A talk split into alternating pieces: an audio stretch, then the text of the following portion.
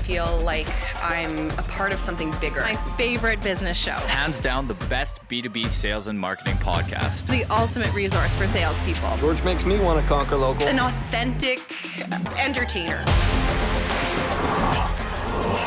Conquer Local with Vendasta. Here's George Leith. Welcome to the latest edition of the Conquer Local podcast. You know, the COVID 19 pandemic has been an unprecedented disruption in the economies of countries all over the world. There really isn't anywhere. You know, one place that I thought there might not be disruption is Iceland. But my friends in Iceland tell me that no, they were disrupted as well. So it really, it, it hasn't, there's been no prejudice. Everybody has been uh, impacted by this. And now we're starting to hear that various jurisdictions are going back to business. But the one thing to be sure of is that it will never be the way that it was. Businesses are impacted, families are impacted, industries are impacted. Some industries might completely go away after this, which is just staggering. We're going to dig into the things that you need to do to bring your organization back to business? And then what should you be speaking to your customer base about? What are the things that they need to be thinking about when they go back to business? It's the Back to Business edition of the Conquer Local podcast coming up next.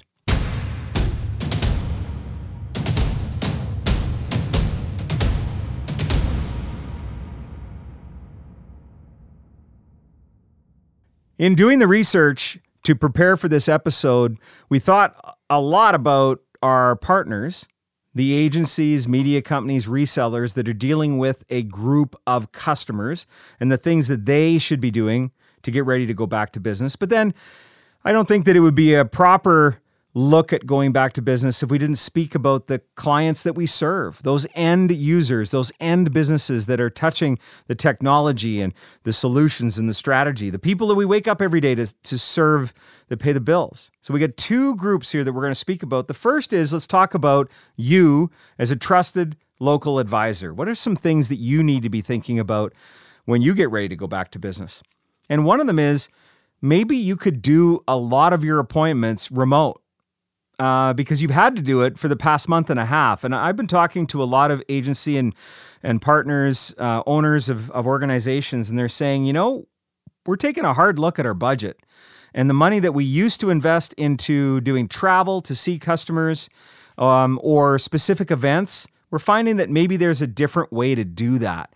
And I think that that is going to be one of the things that stretches not only across the reseller group that we're speaking of, the partners that are delivering the digital solutions, but then to their customer base is I think everyone's going to be taking a good hard look at where they're spending the money. Um, and those discretionary dollars are, are pretty much going away. Plus, we're going to have to have a, a way better ROI discussion. So, you know, we, we did that travel, and I did a lot of it over the years, and not just in this career, but in other careers. You went to see your client. That was just the way that it was done. And in the last month, month and a half, we haven't had that luxury. And some of us have performed quite well, um, much to my surprise. Now, I've been doing a lot of remote work over the years, it's just part of our industry. But what I'm finding is companies that I didn't expect are saying, nah, we, you know, we recorded a virtual tour of our properties as a real estate agent, and we're just doing a screen share, or we're sharing a link on YouTube. Um, and and I think that everyone is taking a good hard look at what technology they could deploy to be more efficient. And it was this event that was the catalyst for us to have a look at this. So the next thing is how are we delivering value to our customer base, the people that are paying us. I've talked a number of times on this podcast about what I like to call adoption campaigns. You make the sale to the client, you make some sort of promise on the solution and how it's going to solve the problem, and then you never talk about that value proposition again. Well, you might talk about it when you're looking for the renewal or you're trying to talk them off the ledge from leaving you.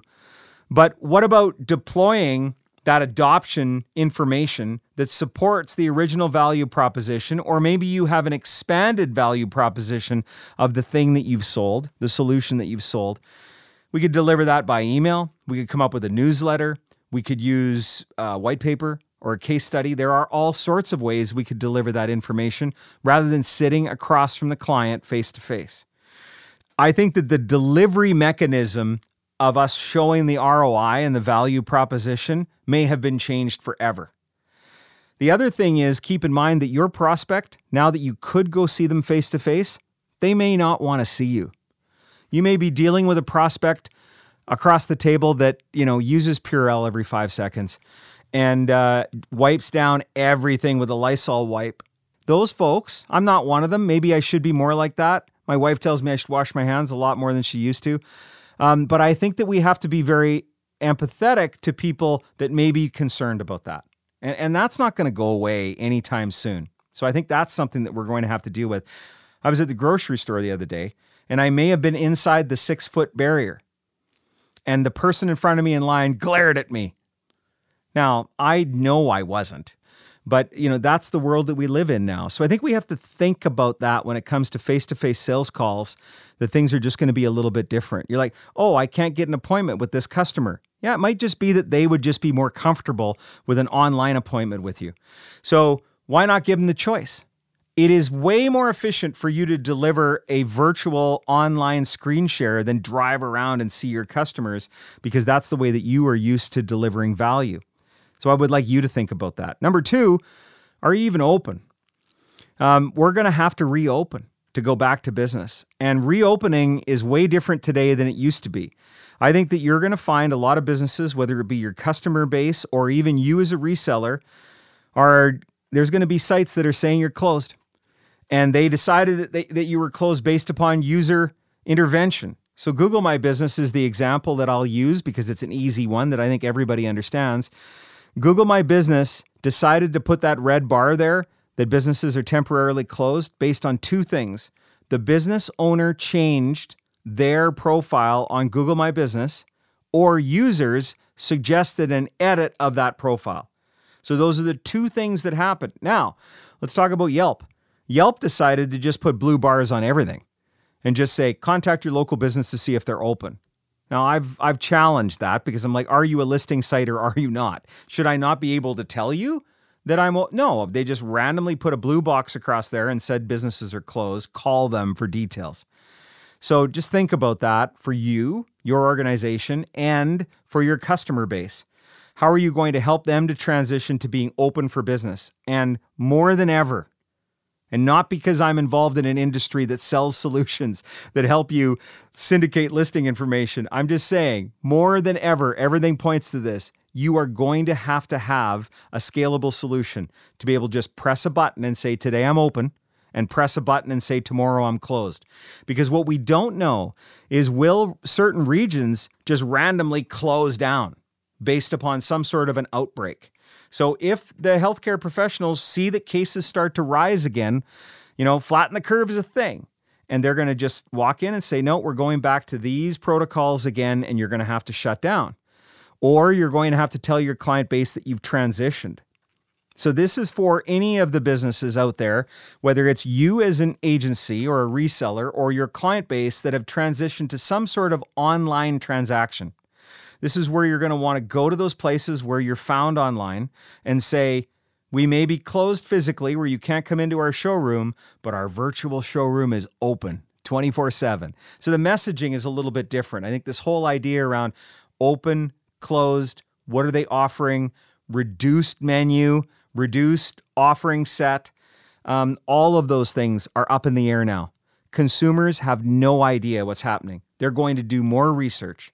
They're going to be looking for answers.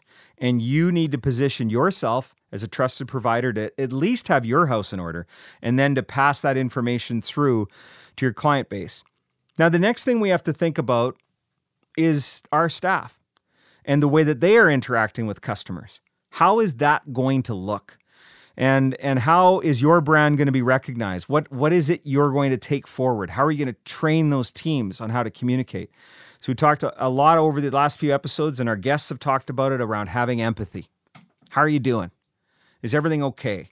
Are there ways that I might be able to help you? And then have some suggestions. You know, that type of empathy is a really important piece to the puzzle.